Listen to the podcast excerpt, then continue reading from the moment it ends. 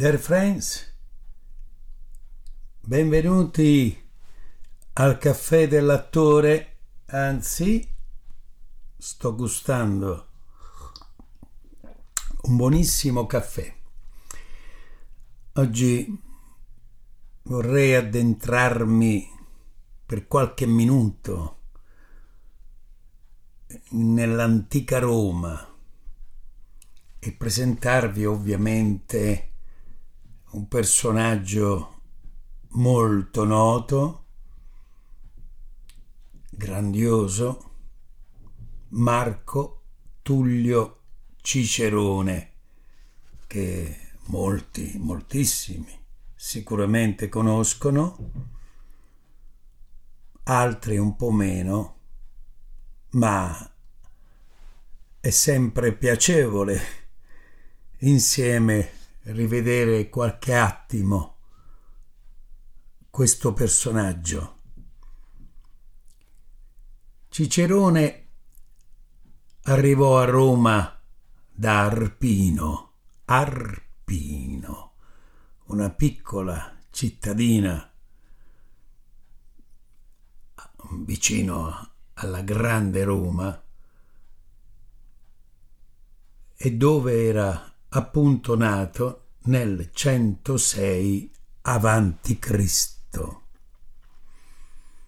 Cicerone seppe procurarsi e assimilare quella profonda e articolata educazione retorica, filosofica, giuridica, che sarebbe stata la base dello straordinario successo conseguito come oratore.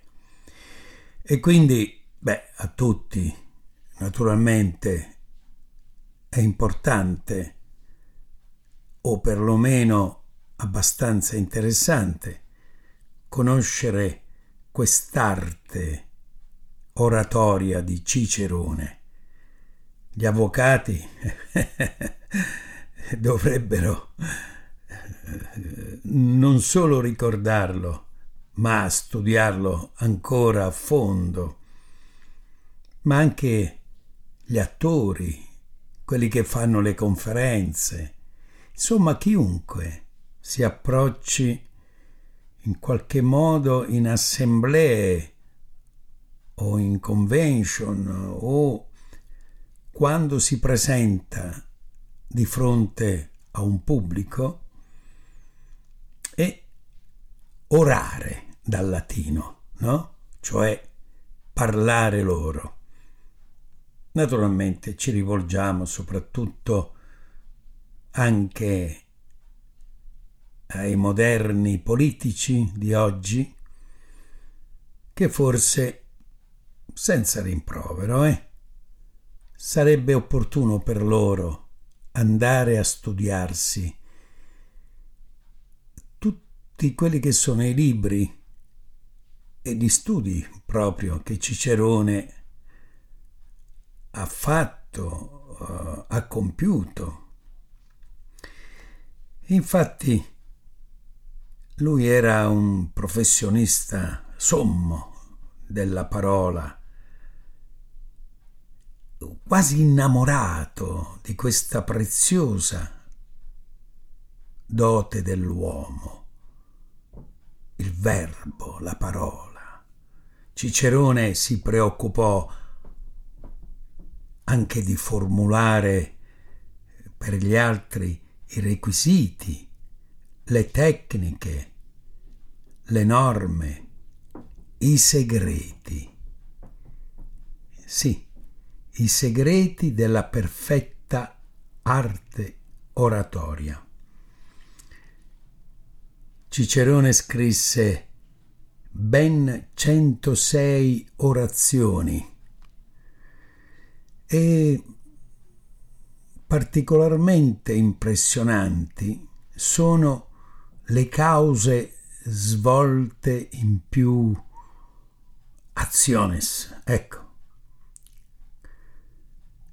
dove Cicerone ha tracciato magistralmente per la storia del crimine, l'identikit, la figura paradigmatica, il prototipo, se possiamo dire, del pubblico amministratore disonesto.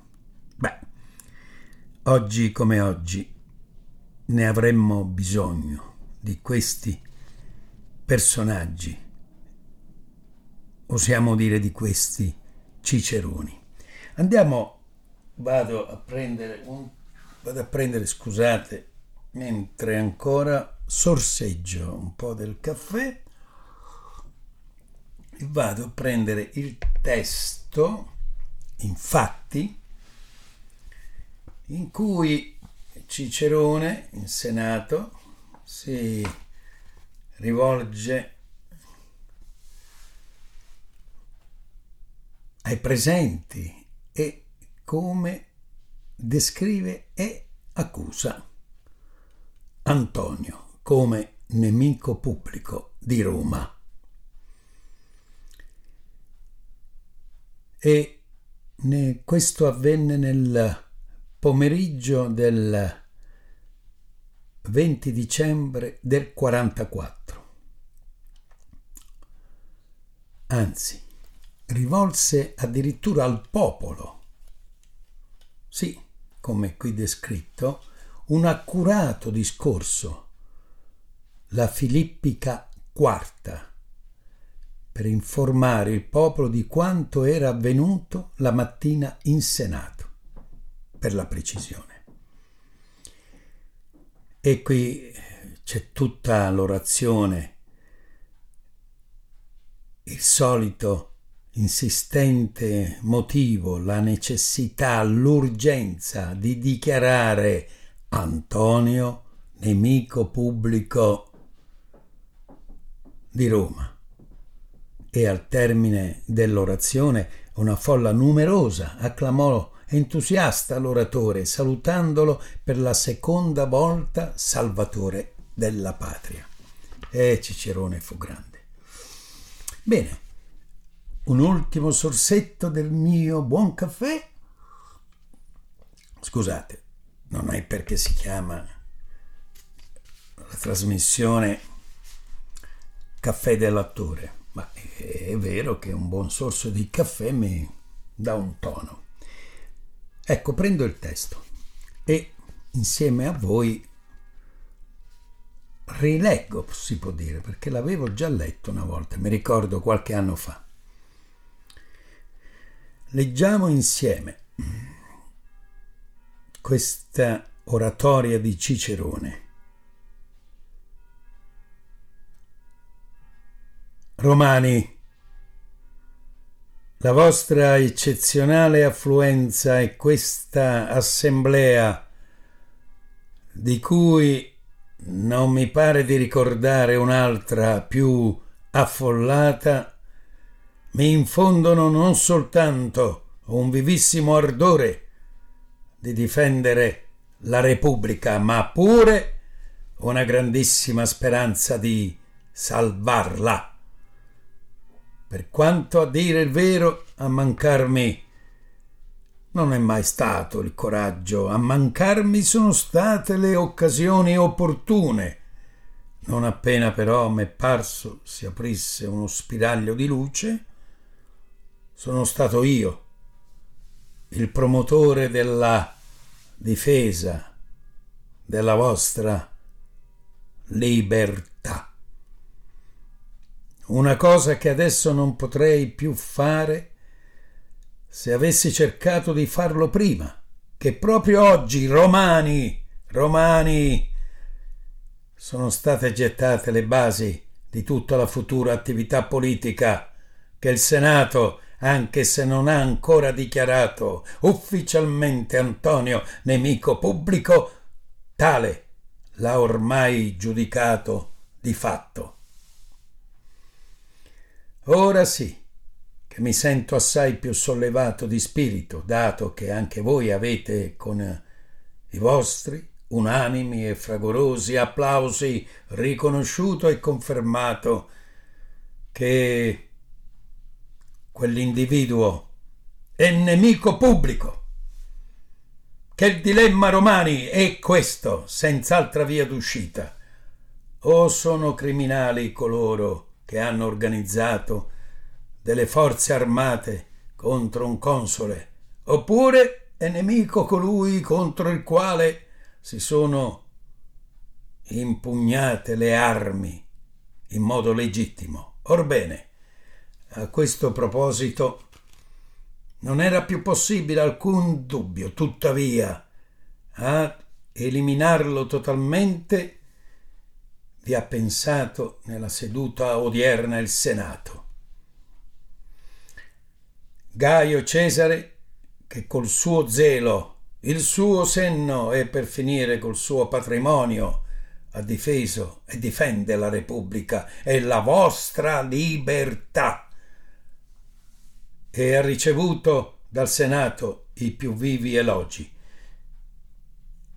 Io vi elogio, Romani, sì, vi elogio per il fatto che accogliete con grandi dimostrazioni di gratitudine il nome di questo nobile giovane, oh, per dir meglio, ragazzo, Ottaviano, che le sue imprese appartengono già all'immortalità.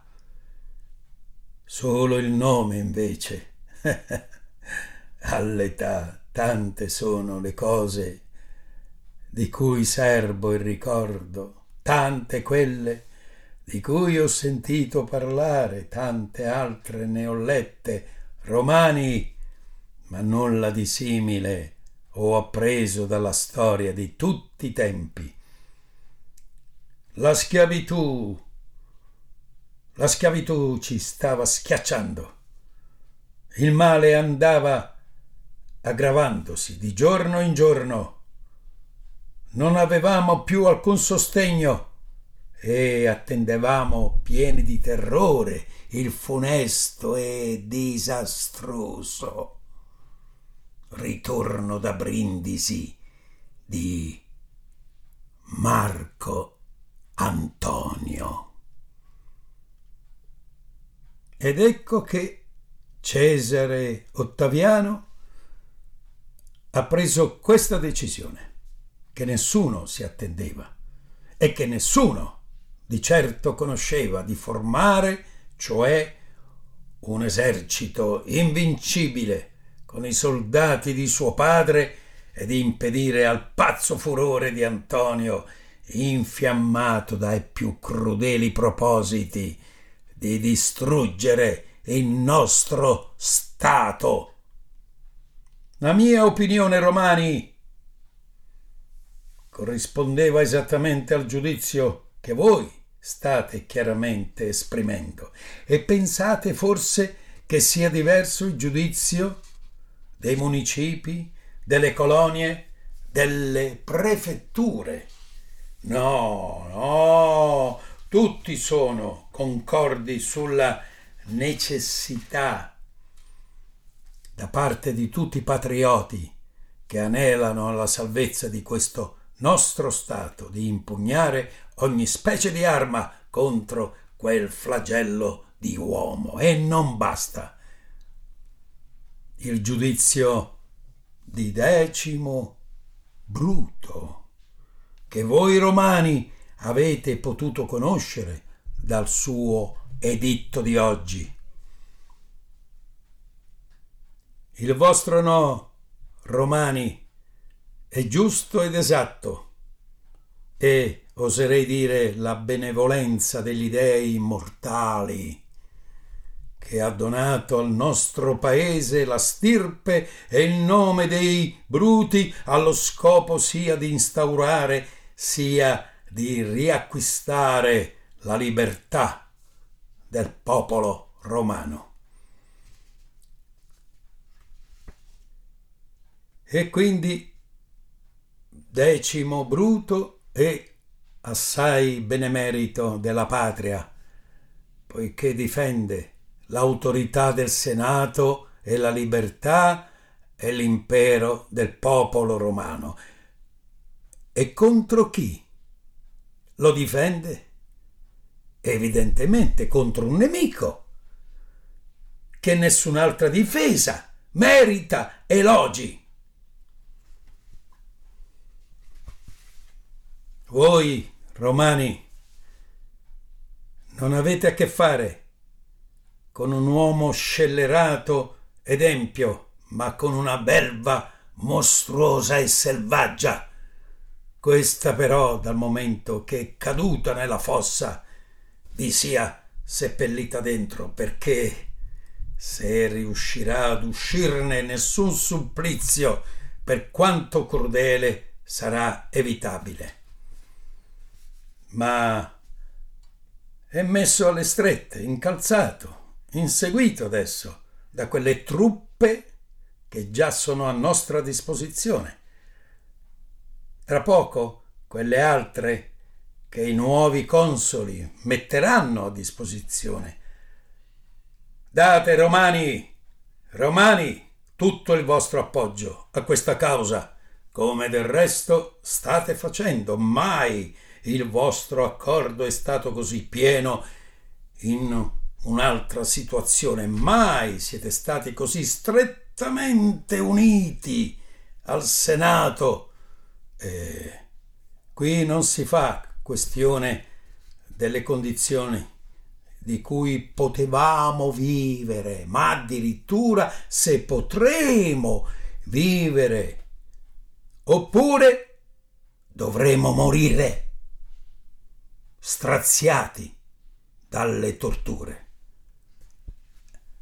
E la morte è sì, sì, un destino che per natura attende tutti, ma una morte crudele